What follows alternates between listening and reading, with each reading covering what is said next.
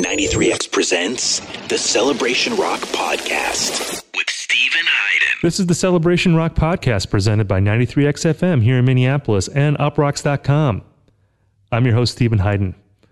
Today we're going to be, well, how do I describe this topic? Okay, basically, I'm going to start with this. I'm going to tell a little story. 5 or 6 years ago, when I was working for the AV Club, I wrote a column called The 5 Albums Test. And the concept of this column was that I was going to figure out a new way to define musical greatness, a new way to quantify musical greatness. And the way I was going to do that is I was going to look at the catalogs of various artists, and I was going to determine which artists were able to string together 5 or more very good to great albums in a row. And the artists who passed that test would be declared great. A pretty simple, straightforward idea, but in the execution, it ended up being a pretty, let's say, contentious exercise. When you start going down the list of artists, first of all, you have to have artists that have at least 5 records in their discography. So that eliminates Nirvana. And it eliminates Joy Division and the Sex Pistols. A lot of great bands, a lot of, iconic musical people. And then you have to decide what constitutes a very good to great record. Is it very good to great because I think it's great? Or is there some, more objective way of looking at it? So that's that. So these were the things that were weighing on my mind as I started looking at different discographies. The Beatles, the Rolling Stones, Bob Dylan, the Al Greens, the Marvin Gayes, the Aretha Franklins, these great artists. Did they pass the test? And I figured it out in my column. I had a ton of different artists. And it was a silly idea. I did not think I was doing important work here, but I thought it was pretty fun. So I put it out there. And this has been one of those columns that has sort of followed me in my career ever since I wrote it. Like, I'll be on Twitter and I'll just get random tweets from people who will say, hey, does so-and-so band, do they now pass the 5 albums test, or this band or this band? It's just been something that's kind of followed me for a long time. And I actually ended up writing a sequel to this column for UPROXX.com. I think it came out earlier this year. It's been one of these things that's been interesting for people to talk about, the 5 albums test. Which artists pass? Do the Rolling Stones pass? Well, it depends on your opinion of their Satanic Majesty's Request. If you love that record or you think it's a great record, then they pass. But if you don't, then maybe they don't. That's just one example. Like Bob Dylan. Does Bob Dylan pass? Well, it might hinge on Nashville Skyline. Do you love Nashville Skyline? Or do you say, well, this is a 27-minute record and half the album is like instrumentals. This album's not very good at all. But I love the sound of the record, so maybe it is great. So anyway, this has been something that has been following me my whole career, and I figured I want to do a podcast on this. I think this would be fun. And if you're going to do something like this, and by the way, I knew that if I was going to do this episode, that it would be the nerdiest episode of Celebration Rock ever. That for the casual listener who's going to drop in, there may be too much nerdy insanity going on for them to ever come back to this podcast ever again. But for those who are with me, that this might be the greatest episode ever. So if I'm going to have the greatest, nerdiest episode of all time, who am I going to ask? And the first person at the top of my list was Rob Sheffield, one of the great rock critics in American history, one of the great music nerds, a man who recently wrote a story ranking every Taylor Swift song. I think he also did a story ranking every Smith song. This just speaks to his sort of encyclopedic knowledge of music history and his need to put things in an order. And I just knew that he was going to be the person. And if he didn't want to do it, then maybe I wouldn't be able to do the episode at all. So I reached out to him, and I swear in maybe minutes time, he wrote back and he said, yes, I want to do it. And I was overjoyed. We got on the phone and we talked, and you're going to find out in this podcast, I kind of went into it with a plan, but it just turned into a street fight almost immediately. I mean, like a peaceful street fight. And I just mean that it was sort of a chaotic conversation. Like, we're just shouting out different artists. Does this artist pass? Does this artist pass? We do that for like an hour. And this hour, I swear, it passed by in like 2 minutes. This podcast could have been 3 hours long. And we may do a sequel to it someday. I guess we'll see what the response is like. But yeah, this is the nerdiest episode that we've ever done. But I think it's also a really fun episode. So strap in, get ready to be outraged, perhaps. I don't know. Anyway, here's me and Rob talking about the 5 albums test. So, Rob, thank you for coming on the podcast. Thank you. And, I emailed you because I was like, I want to do an episode on the 5 albums test, this silly column I wrote a couple years ago that people bring up from time to time, and it's kind of a fun thing. Kind of a classic column. It is sort of, in a very small C on the classic, but at any rate, I'm like, who can I have this silly conversation with? Who's going to be game? And you're at the top of the list. And the fact the fact that you said yes is very happy. Made me very happy. So absolutely classic Haydn mind game, and the sort of the arguments you can have over who counts as five album and who doesn't. It's very intriguing. Well, before we get into it, what do you think about this? I mean, because when we talk about, you just wrote this exhaustive story about Taylor Swift where you ranked all of her songs, and you obviously are a person who thinks a lot about discographies of artists and kind of delving in deep. I mean, do you feel like this is an appropriate standard, I guess, for measuring greatness? I mean, maybe not the only standard, but, this idea of consistency that you can put five or more albums that are very good to great in a row. Do you feel like that is a legitimate thing, or is that just kind of a silly thing? It doesn't matter if it's consecutive or not. Well, now more than ever, at this point in the history of album making, artists have absolutely no incentive at all to make a substandard album. Right. There's absolutely no reason to even put one out. Artists at this point in the history of album making, if they take pride in the album as a prestige format, they want every album to be different and every album to be good. And that's why you're not seeing massively popular albums that are also bad. That's a weird thing. Like, they just don't exist these days. You really think that's true? Like, you think it has to be a great album now to be massively popular? It has to be great to its people. Right. Not everybody's going to like it, but, there's absolutely no reason for Taylor Swift to put out an album if it doesn't meet her exacting standards. There's no reason for Beyoncé to put out an album unless it's going to be the greatest thing ever. But, there's no incentive to put out an album now if it's not very good. I mean, as someone who's been listening to albums for a long time, and and then this is true for me too. I mean, we're both the generation that we grew up with albums and albums being important. Do you feel like that's still the case, or is this something that only exists because artists want to make them? No, it's very interesting to see how much that the album, the way albums are now, are so different from how we all would have predicted it 10 or 15 years ago. That back when music went digital and we all thought, oh, now it's going to be a la carte tracks. Listening to albums is now, an old people thing. It's an old school, old-fashioned, moribund way of listening. It's the exact opposite. Artists take more pride in albums now than ever. A long-running artist thinks of an album as a statement and an album as a key part of being a prestige artist. And so for artists in all genres, whether it's pop or hip-hop, or country, or rock, but people make albums as albums, and they want the album to be something special. Why do you think that is? I mean, because, like you said, I feel like when iTunes became a thing, and that seemed, now downloads seem like almost a thing of the past. I mean, it's all streaming. But, it's like we've already gone through the download era, which is crazy. But, there was this assumption, like you said, that, well, albums are done now because people are just going to listen a la carte. But you are right in that there is still this thing where, like a Kendrick Lamar or Beyonce or even Kanye, like they put out these albums and they want them to be received as albums, even if they know they're going to be streamed and maybe heard out of order and stuff. I mean, is this? I mean, do you feel like there's like a sense of like artists want to be part of a continuum, maybe like they want to be measured against the greats, so they have to kind of work in that same realm or? Why do you think that's continued? Yeah, there's something about the long-form format, when Kendrick puts out an album, he expects and wants you to listen to it all the way through in order. He designs his album as an album, and he wants it to be better than anybody else's, and he usually spends a considerable amount of time during the album explaining why it's better than anybody else's. Right. That's something that artists, it's something that's exciting about the sort of the album format as an art form now, is that artists take more pride in them than ever. And it's amazing to see that predictions about the albums all through the 80s and 90s, everybody said, well, that's an old 70s, 60s way of listening. The album is, it's going to be outdated. And as it turns out, that the album means more than ever.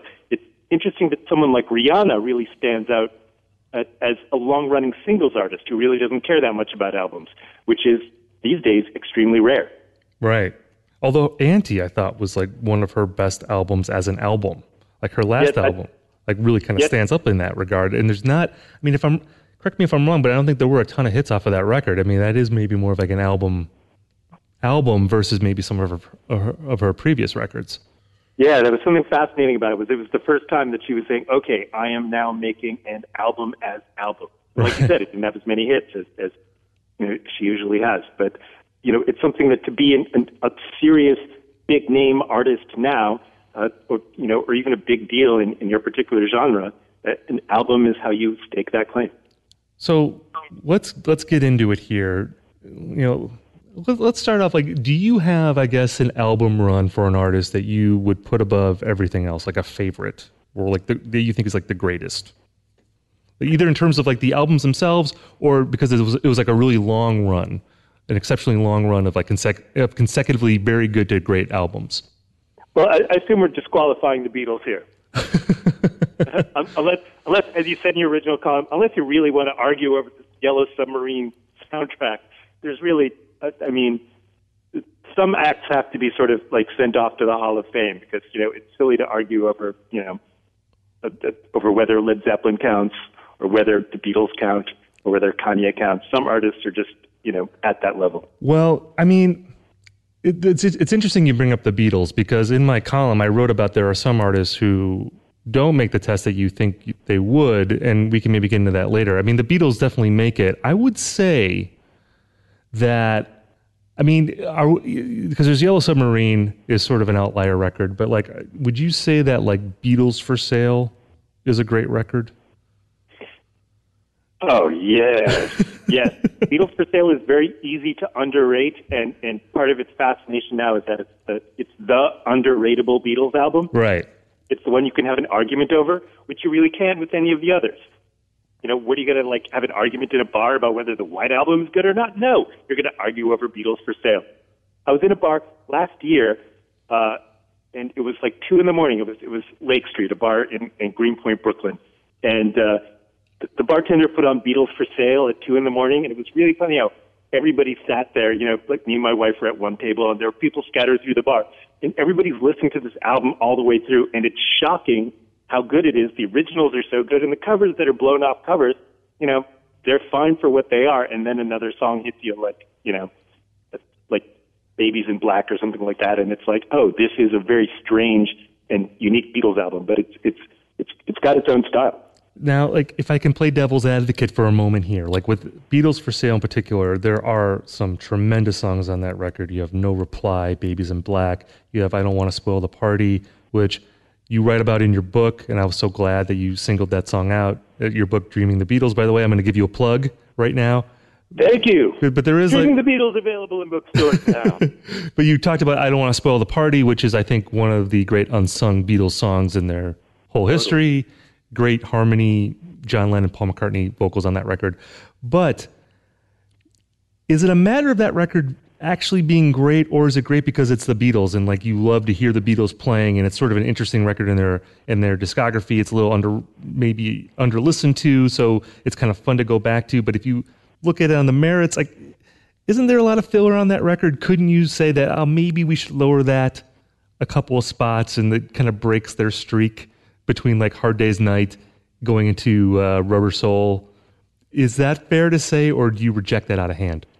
I think it's fair to say that it ranks below those albums. I generally think of that album, like I said, until I heard it sort of out of the blue last night in a public place, in a room full of people, some of whom knew the album and some of whom didn't, but everybody was, you know, visibly just kind of like caught by it. And it's funny, I my wife and I kept saying out loud, this sounds so good. And it's like, because it's, you know, something that we think of as the 8 great originals and then 6 blown-off covers. Right. But some of the covers are just don't do it for me. I've never been a big fan of rock and roll music, their version on that album. That's not even one of my favorite Chuck Berry songs. Their version of Kansas City isn't that good either. So those are 2 tracks that I've skipped consistently since I was a little boy. What about Mr. Moonlight? Because I feel like people, like, they'll crap on that a little bit as being like one of the worst Beatles songs ever. I know that's also another cover. I actually like Mr. Moonlight. I love Paul McCartney's vocal on that. I love Mr. Moonlight. And it's such a weird song in their discography because it's funny because Beatles for Sale, as everybody knows, well, I don't know if everybody knows, but the reason that album came together the way it did was because they needed an album out for Christmas and they were caught short of tunes at the deadline. So the night before it was due, they banged out 5 oldies covers, songs that they hadn't even planned to play. They just said, okay, we know this one, let's do this one. They just like banged out these songs that they already knew. And it's very blown off. And part of the charm is that it's very impulsive and very, very fast and very loose and very strange. But Mr. Moonlight was the one that they actually put an astounding amount of studio time into. They really worked hard to make Mr. Moonlight come up. It's funny that, you know, hearing it as a little kid, you think of it as an old vaudeville song or something. It's a blues B-side by Piano Red. It's a sort of arcane blues, crate digging, hip pick. It's like really weird what they do to that song, and how there's really no aesthetic explanation for how the Beatles completely, cheesed and gossed that song up. Did they do that in Hamburg too? Was that a Hamburg song or not? I feel like it was, but you would know better than I would. Yeah, it was one. It was one of those many, many Hamburg songs that they did. It's really strange.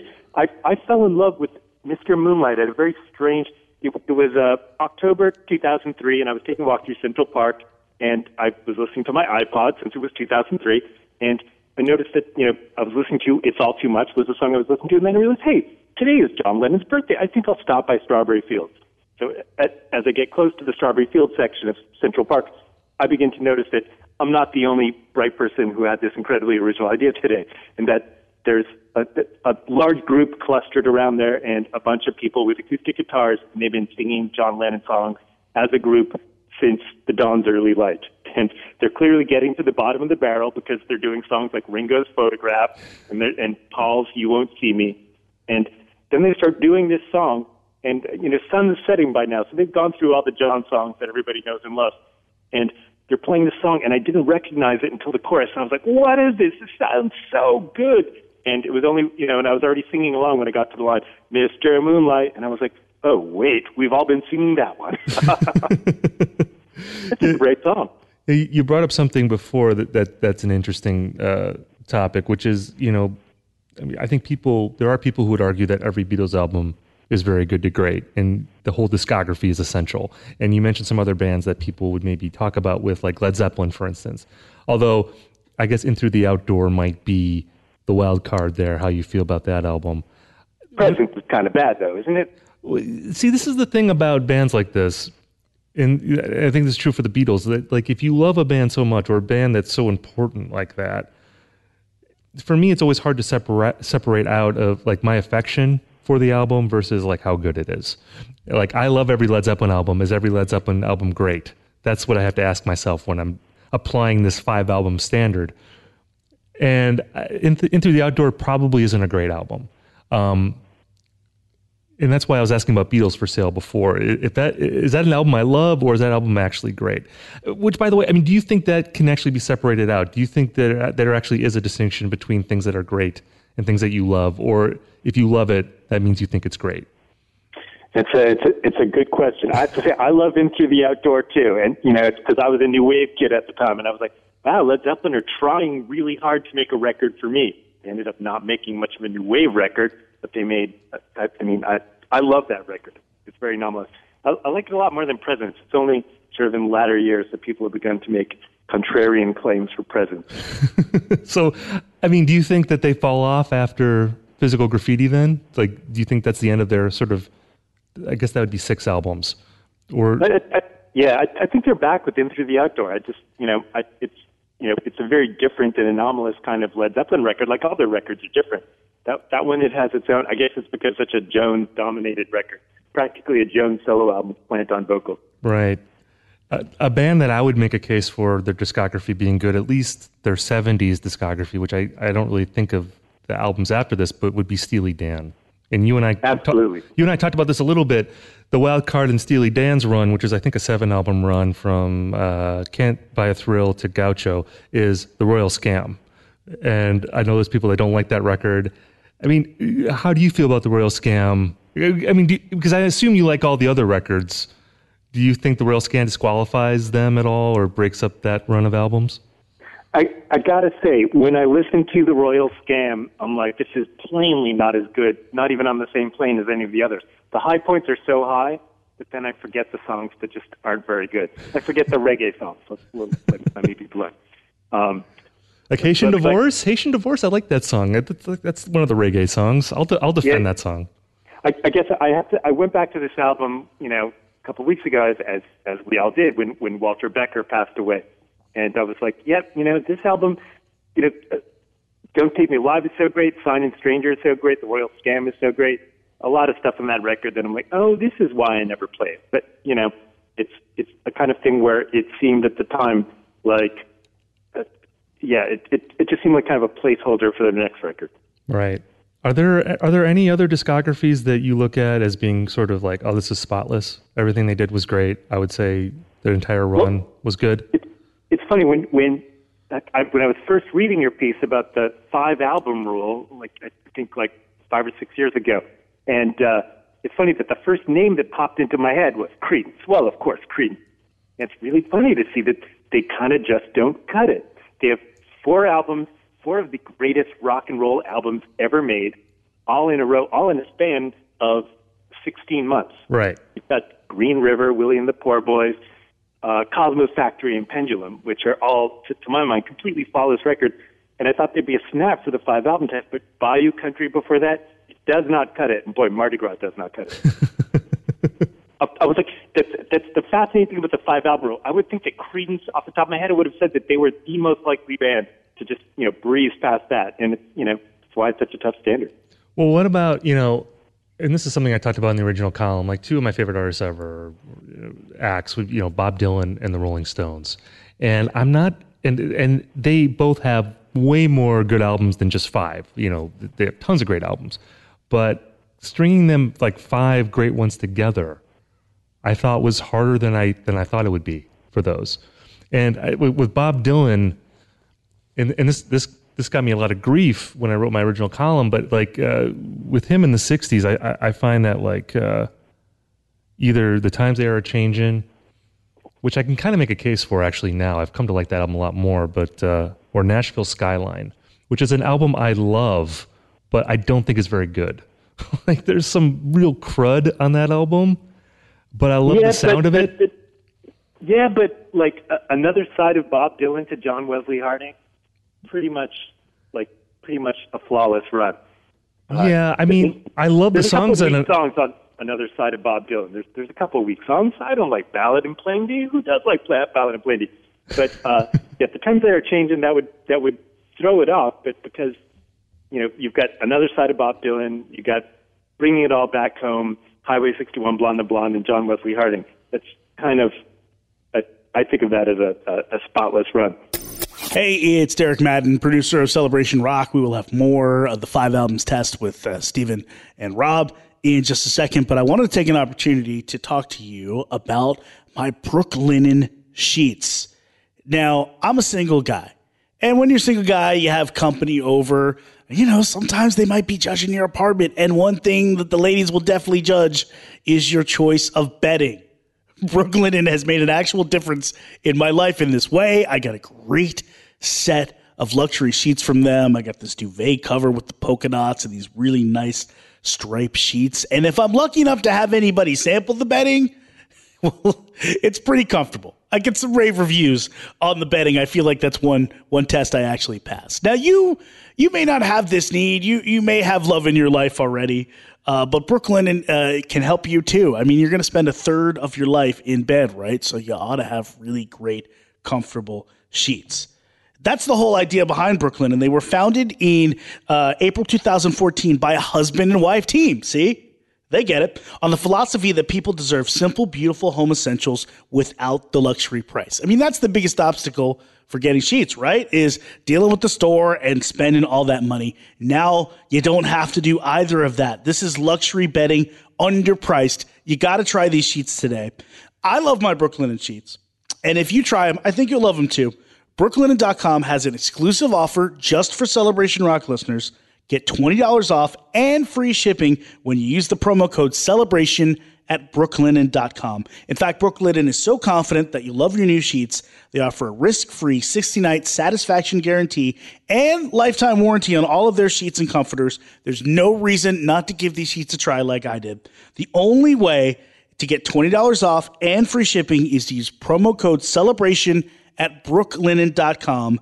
That's BROOKLINEN.com. Promo code CELEBRATION. Brooklinen, the best sheets ever. All right, now back to Stephen and Rob and more Celebration Rock. Like, what about the Stones? Because you have you have that great late 60s run that starts with, you know, Beggar's Banquet. But to get to 5, you have to include Goat's Head Soup, which I've always thought of as being a great album because it's the Stones sort of being burned out from the 70s. You can hear the decay starting to set in, and there's a real decadent vibe to that. Didn't you say that was their great bad album? Yeah, I love it, but I love it too. And this is where again it gets hazy. I feel like with the thing you have to ask yourself over and over again when you do this test is, do I love it? Like, is this album great because I love it, or is it just great on its own? And I find that the thing that I love about Goat's Head Soup is the exhaustion of it, and the fact that you can hear heroin starting to take over Keith Richards' life, and you can hear this great beast of a band being weakened and yet still finding a way to keep going forward. And you have Jagger doing Angie and although I guess that was also a Keith song too.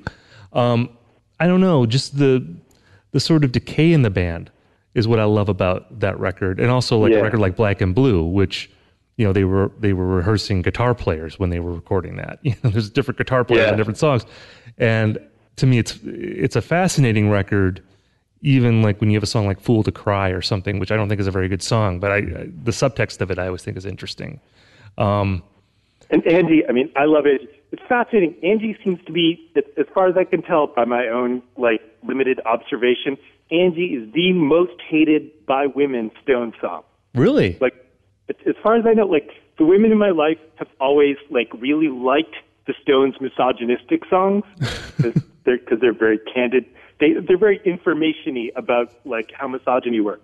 But, Angie, for some reason, I can't figure out, that's a song. It used to be that at the library bar on Avenue A, a bartender, she would throw, Goat's Head Soup was on the jukebox. If you played Angie, she would, you'd forfeit your drinking and jukebox playing privileges for the rest of the night. Do they feel like Jagger's insincere because he's trying to be sweet? Is that the issue there? I can't figure out. It's a mystery to me. But boy, that song is divisive. With the Stones and the 5 album test, I mean, a lot of it depends on your perspective on Satanic Majesty's, my friend.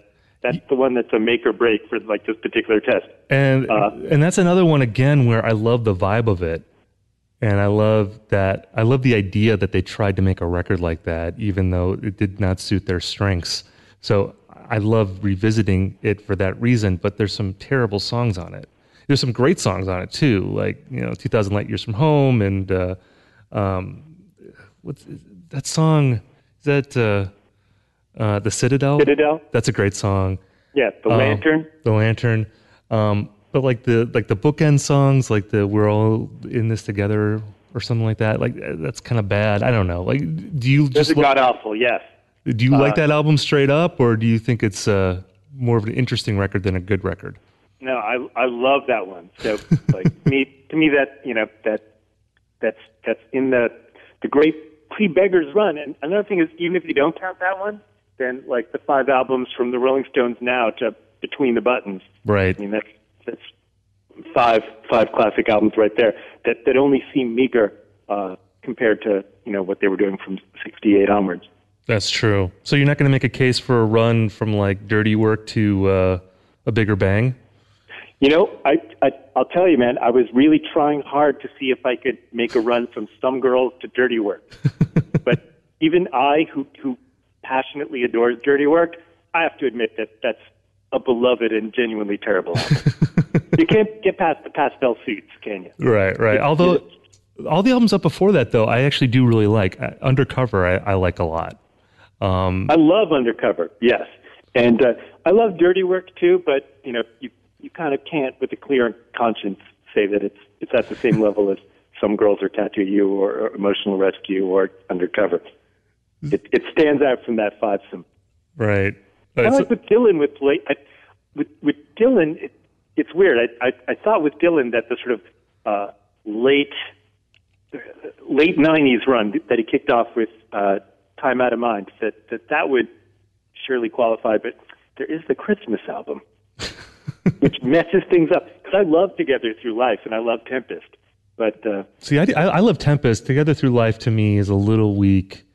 And then the Christmas album, which I would almost be tempted to make an argument for, just out of like as a gesture, you know, like it's so wacky and like singular for him. I love that he made it. Like, I'm glad that record exists in the world, even though I don't put it on very much. Yeah, and you could count the two early 90s covers albums. Right. Yeah, those are great too. That's true. Yeah. You know, I think I have to admit with my original column that I might have been trying to be provocative a little bit by excluding Dylan, just because I'm like, I love him so much that I will sacrifice my my most favorite son at the altar of this just to show. But you're hardest on the ones you love. You're also a little hard on Guided by Voices. If I recall correctly, you thought that Propeller and Vampire on Titus weren't up to the same level. Well, yeah. But those are really great, though. They are, and I think I am hardest on the ones I love. I think it's because, you know, and again, I go back to the same thing of like trying, I think I'm questioning my own love sometimes. Is my love clouding my judgment? So I'm extra hard and, you know, maybe extra critical on these albums that I love so much and being like... You gotta be cruel to be kind. You gotta be cruel to be kind. Speaking of whom, Nick Lowe produced a string of albums for Elvis Costello, I guess even before Nick Lowe. Well, at any rate, the first 5 Elvis Costello albums through Trust. Yes. That's a pretty magnificent run. Yeah, definitely. That would be up there. I mean, I guess after Trust, it's Almost Blue, which I think would end it for me. And then he goes into Imperial Bedroom, which is another great record. And there's like a mini run in the 80s. Well, I guess there's Goodbye Cruel World, which I don't really like, Punch the Clock. But then you have that double shot of Blood and Chocolate and King of America, which I think is really great. After that, he's pretty inconsistent. But yeah, that first 5 for Elvis Costello would be really great. I think Blood and Chocolate is really weirdly underrated these days. It is. Well, I think... Elvis in general. That's in the top 2 or 3 for me. Yeah, me too.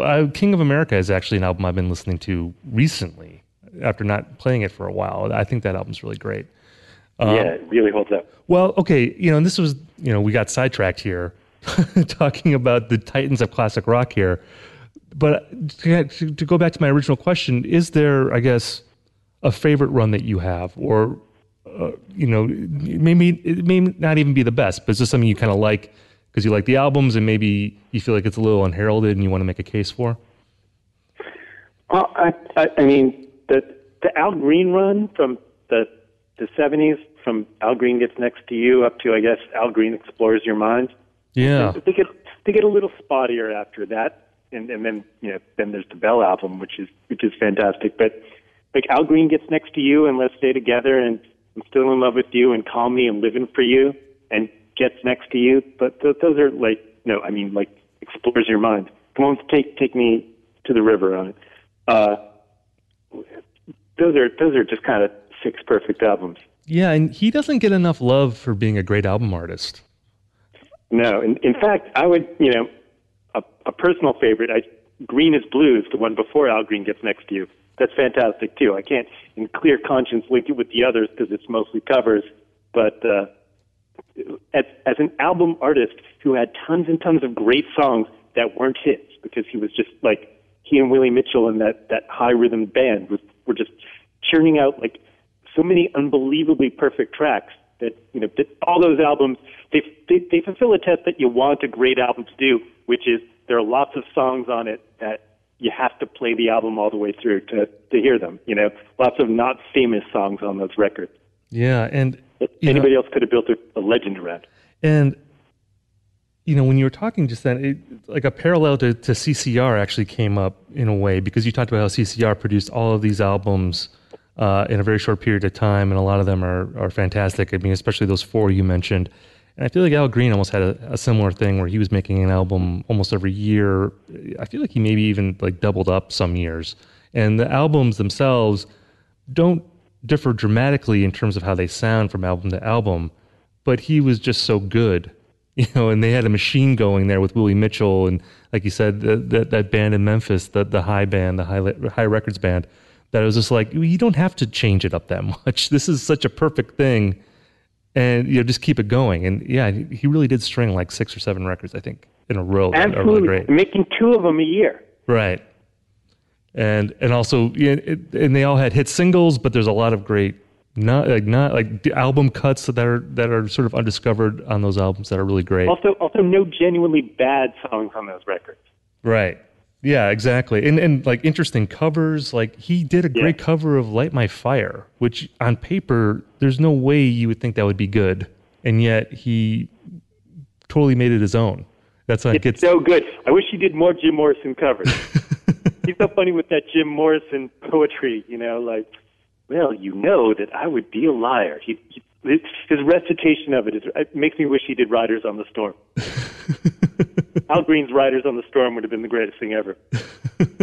Another run that I love a lot, that I think is in a similar vein, you know, I guess we're kind of going into like non-rock genres here, or runs that maybe aren't talked about as much, is like Willie Nelson in the 70s, from Shotgun Willie to Stardust, which was like a 5-year period, and he put out 7 albums. And Stages in that run? Yeah.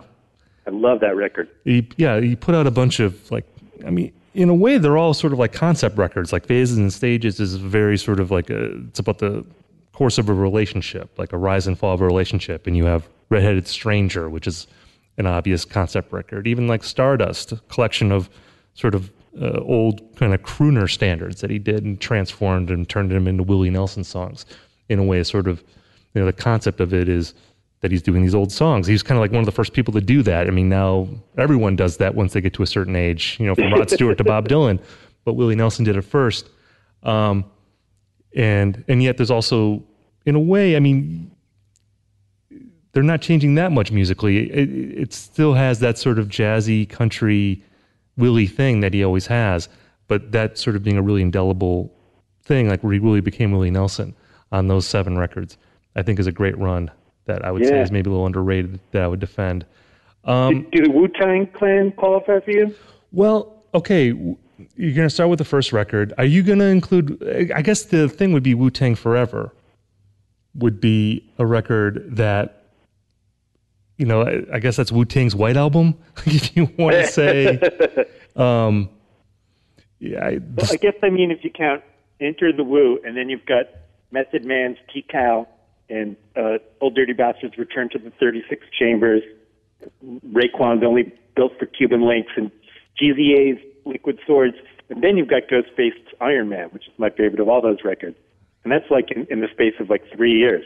So you're going to include, I mean, those are technically solo records, but they're under the sort of exegesis of Wu-Tang, and there's obviously a lot of the same people involved.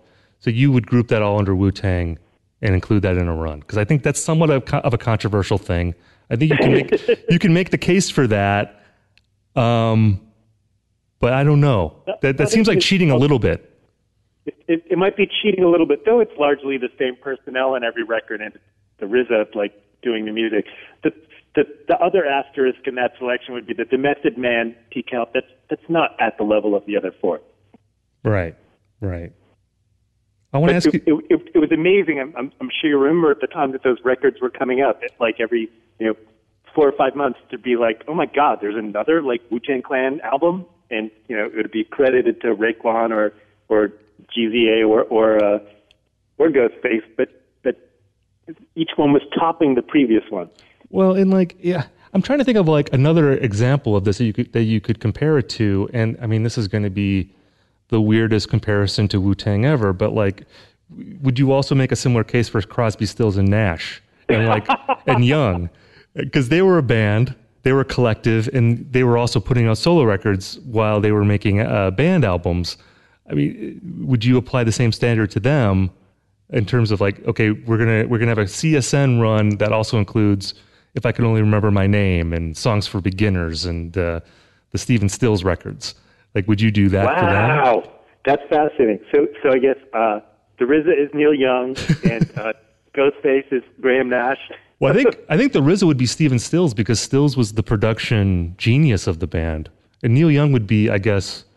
yeah, Neil Young is Ghostface. Yeah, exactly. He's dropping in and out. He's like a genius. Like, he's kind of on the periphery, but he has the strongest sort of individual identity outside of the group. Crosby is clearly Old Dirty Bastard. That's the easiest one. Figuratively and literally, really, with Crosby.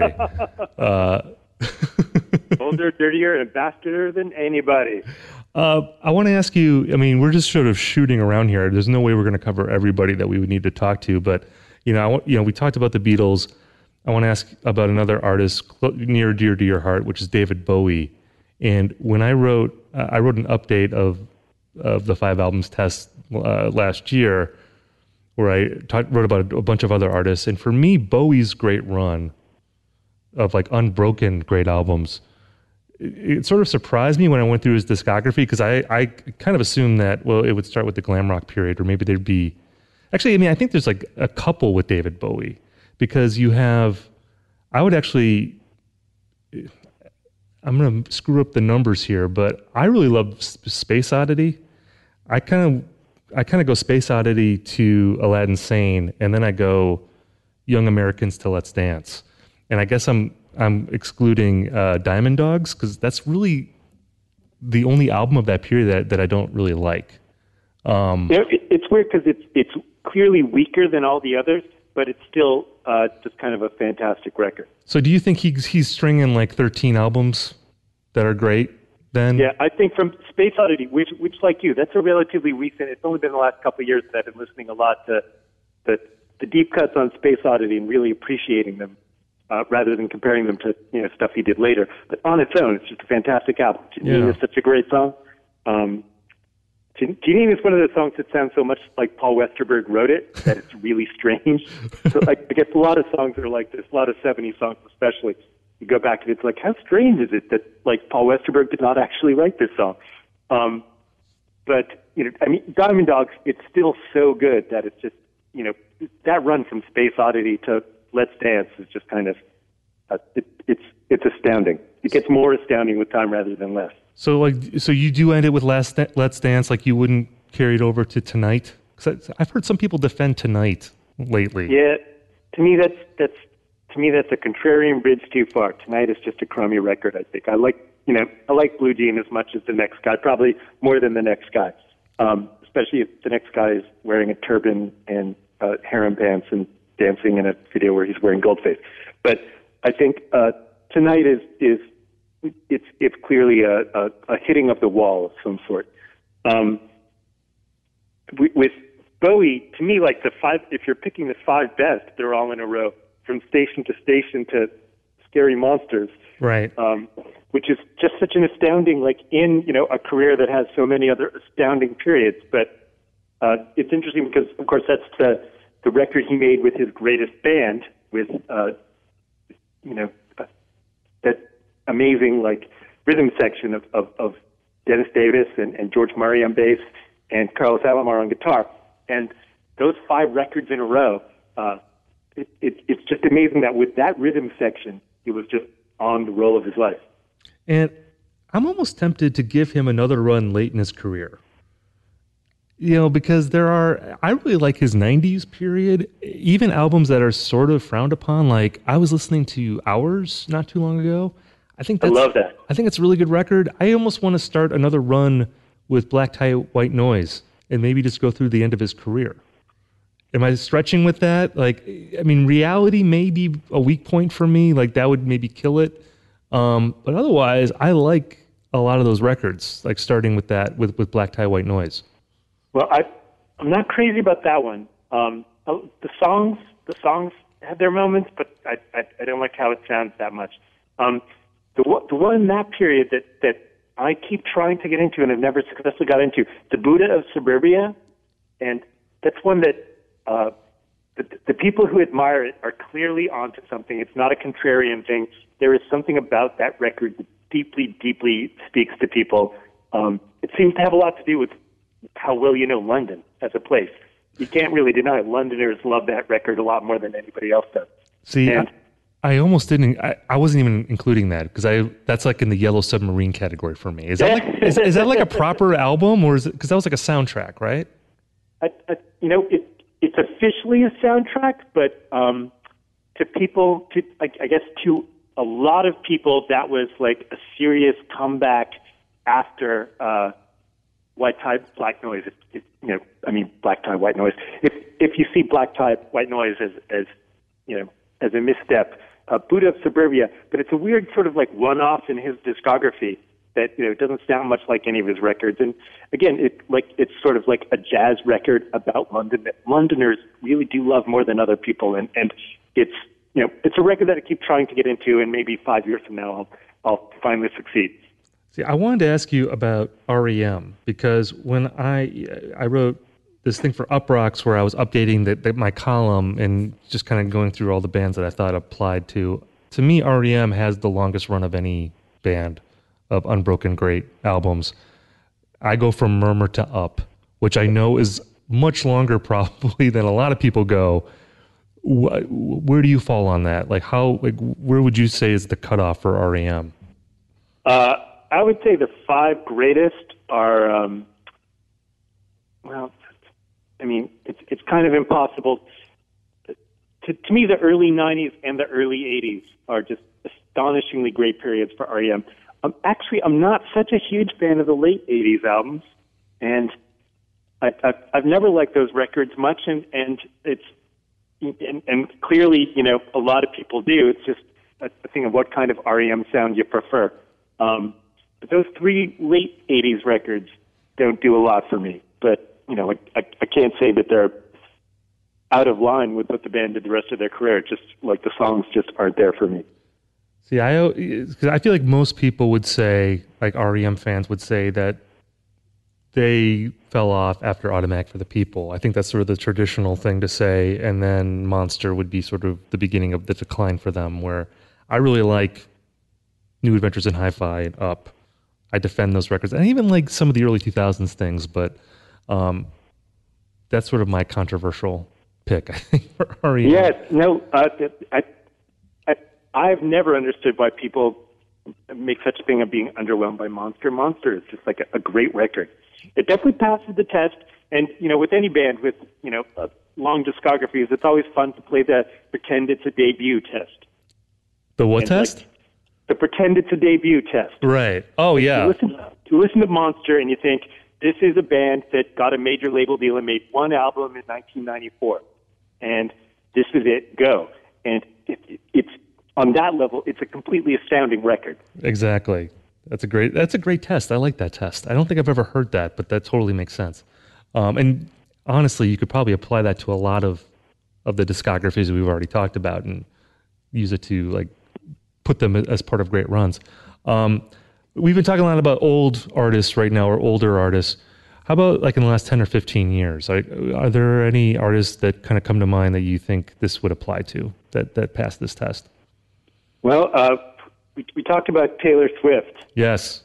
Who has gone 5 for 5 so far, and number 6 is quickly on the way. It's funny, when my nieces went to her last tour in Atlanta, and they were with a group of friends, so it was 5 girls all going together. And they designed matching costumes and everything. And they painted their sneakers so that each one of these 5 girls represented a different album in her catalog. So one had the Fearless sneakers, one had the Red sneakers, one had the Speak Now sneakers, and one had the 1989 sneakers, and someone had the Taylor Swift sneaker. Just that kind of, to me that's just kind of like the ultimate triumph of the 5 album test, where the fact of these 5 albums all being very different from each other, having different sounds and different personalities. It's really funny that every time Taylor Swift makes a new record, I go into it thinking, wow, I really hope she makes the exact same record that she made last time. And every single time I think, well, thank God she isn't taking advice from Nimrods like me. So how are you feeling going into this next one with the early singles? You know, it's been very polarizing. Do you feel like the streak is in jeopardy, or are you kind of feeling like, well, I doubted her in the past, so I'm not going to do it till I hear the record? Yeah, the early singles are not necessarily good signifiers. I mean, the first single from 1989 was Shake It Off, and nothing on the album sounds like Shake It Off. That's the only song where she raps.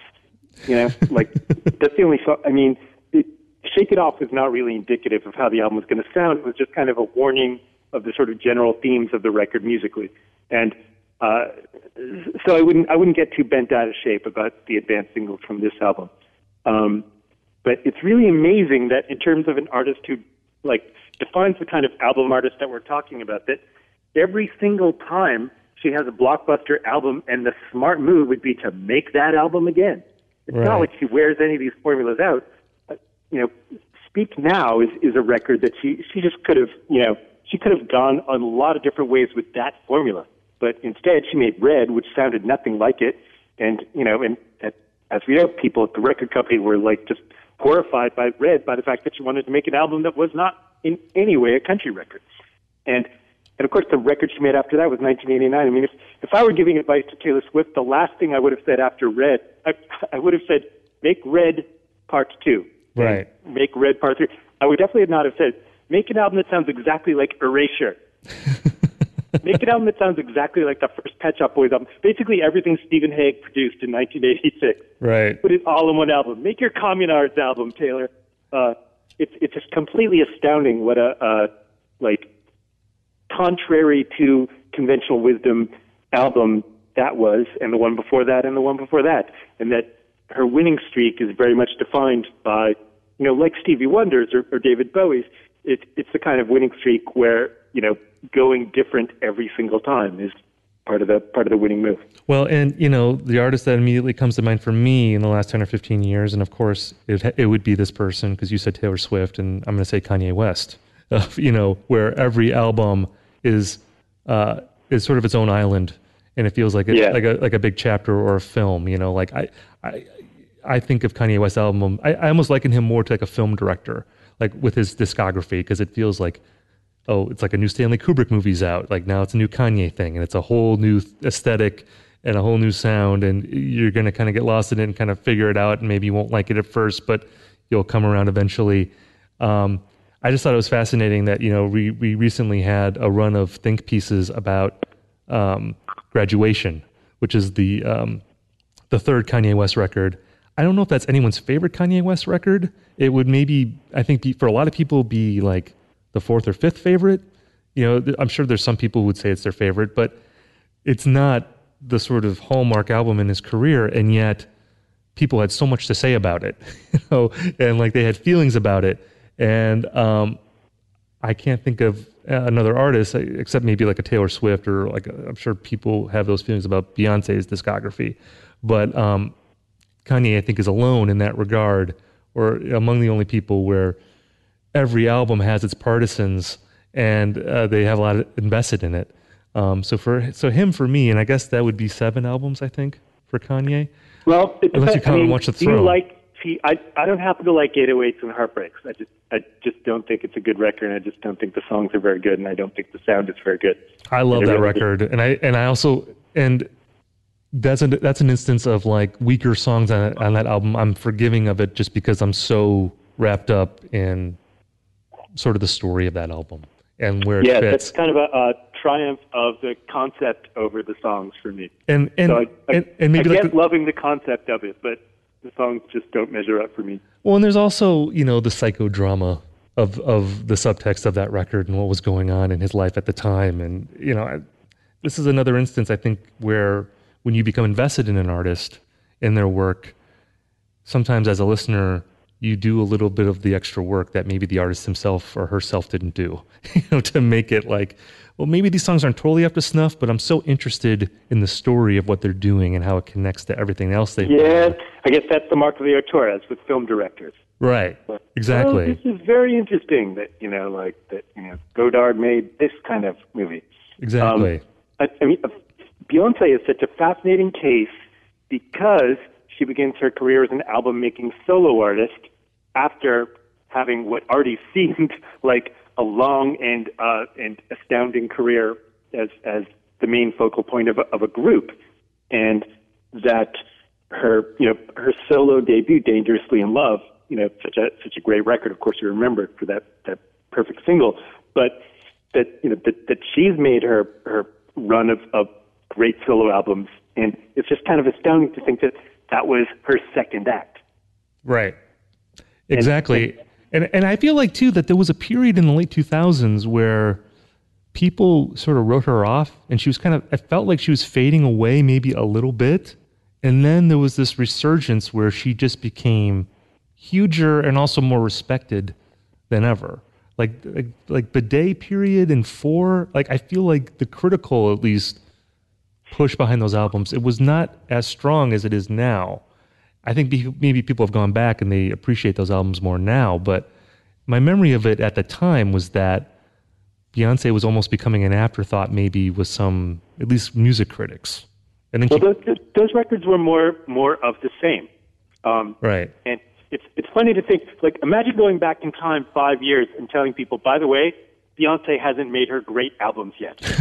Right. You think you know how much people love Beyonce, and you think you know how huge Beyonce is, and you think you know how much Beyonce matters. Like, everything she's done so far is juvenilia up to this point. Right. Like, I mean, her last two albums are just so astounding and so beyond her already lofty achievements that it's kind of funny to listen.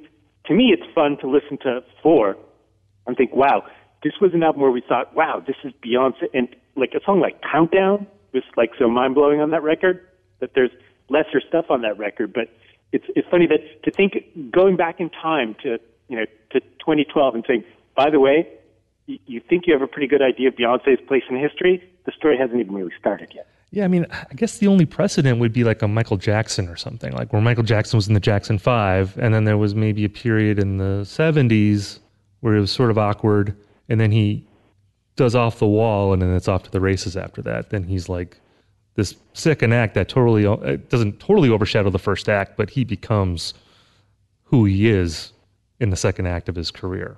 Yeah, like when he made Off the Wall, I mean, I was a little kid at the time, like a lot of little kids at the time. I had no idea that this Michael Jackson was the same guy who was the singer in the Jackson 5. Right.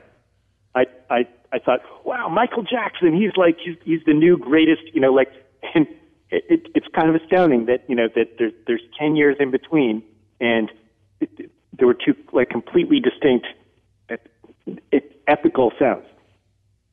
Right. Michael Jackson and Beyonce. And Wu-Tang and Crosby, Stills, and Nash. I think that's the big analogy that we've made in this podcast. Well, and partly because, you know, Crosby, Stills, it's just partly because of the Byrds connections. It seems like the Byrds are as, you know, solid, like if anybody defines the 5-album rule, it's the Byrds. Right. Well, you think so? You think? Yeah. Do you think they defy? See, I don't know. I love those Byrds albums, so I would say that they actually had a big run in the 60s, maybe up through Sweetheart of the Rodeo or so. But I guess I'm going to forgive. Also, like there's like Fifth Dimension is maybe pretty spotty, but I don't know. I tend to be forgiving of that, I guess. Yeah, the Byrds. It's a case kind of like with Al Green that because the hits they had in this time were so astounding, and because you really can just listen to the greatest hits album, and if that's all you know.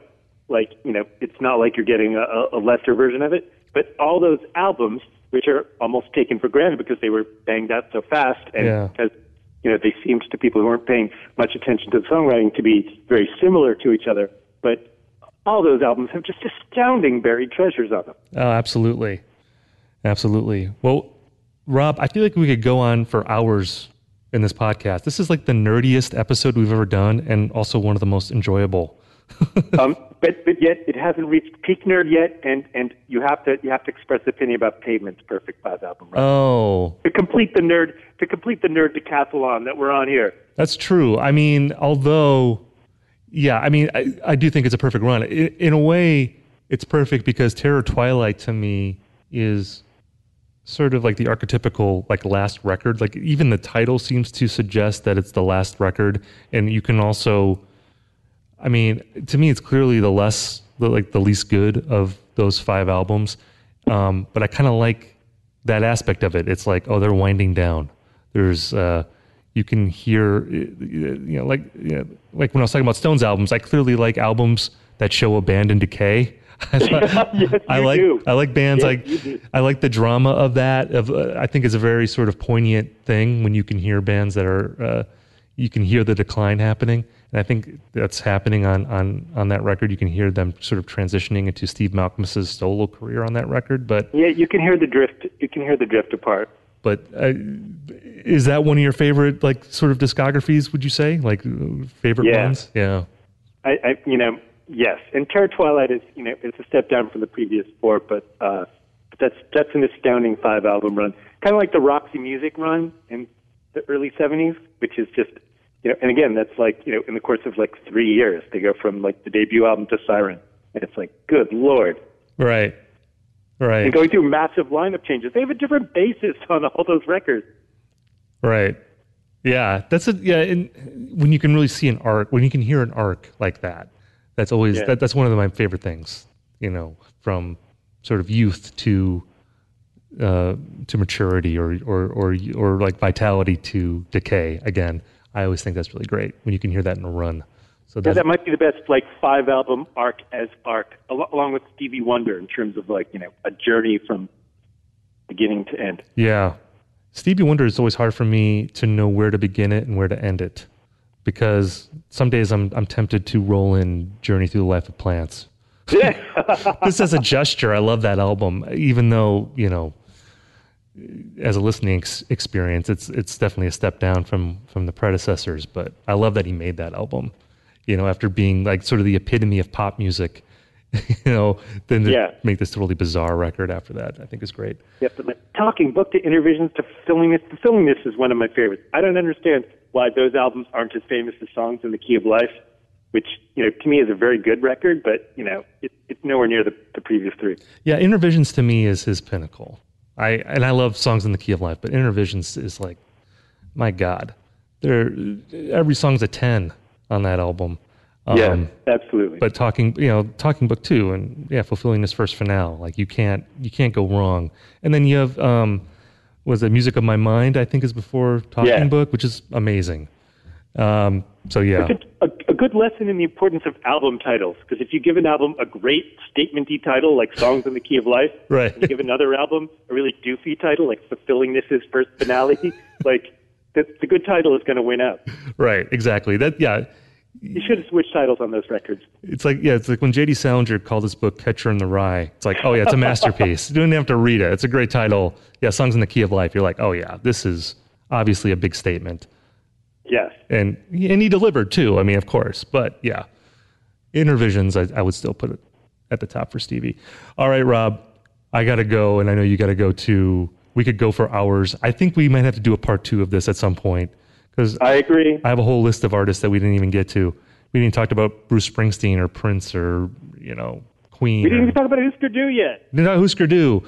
All right. Well, at some point, I will have you back. It's always a pleasure talking with you. To be continued. Always a pleasure. Always an honor. Thank you so much. It feels like 10 minutes, and we've already had an hour go by. So it's funny. It feels like that for you. It always feels like that listening, and week after week, your podcast always feels like, damn, it's over already. Well, I appreciate that. Janet Jackson feeling at the end. I appreciate that, man. All right. Well, Rob, thank you so much. We will have you back very soon. Thank you so much, man. All right, man. Take care. All right. That was me and Rob Sheffield talking about the five albums test. We got into it. I mean, I guess that was an hour. That really felt like just a couple minutes to me. I mean, we were just shouting out people, shouting out artists. I mean, I could just talk about with that hymn all day. I mean, it was so much fun. And there were a lot of artists that we didn't get to, but you know what? Maybe we'll do a sequel. I think we might have to. If Rob is down, I am down. Guys, thanks again for listening to this episode. We wouldn't have a podcast without you, without your support. So I really appreciate it, and I want you to know that we're glad that you're out there, because otherwise it would just be me on the microphone and Derek would be in here with me, and that'd be a very sad thing. Just be the two of us talking to each other. Who wants that? We don't want to talk to each other. We want to talk to you guys. So thank you so much for being there and letting us spout opinions into your ears every week. All right, guys, thanks again for listening, and we'll see you again next week.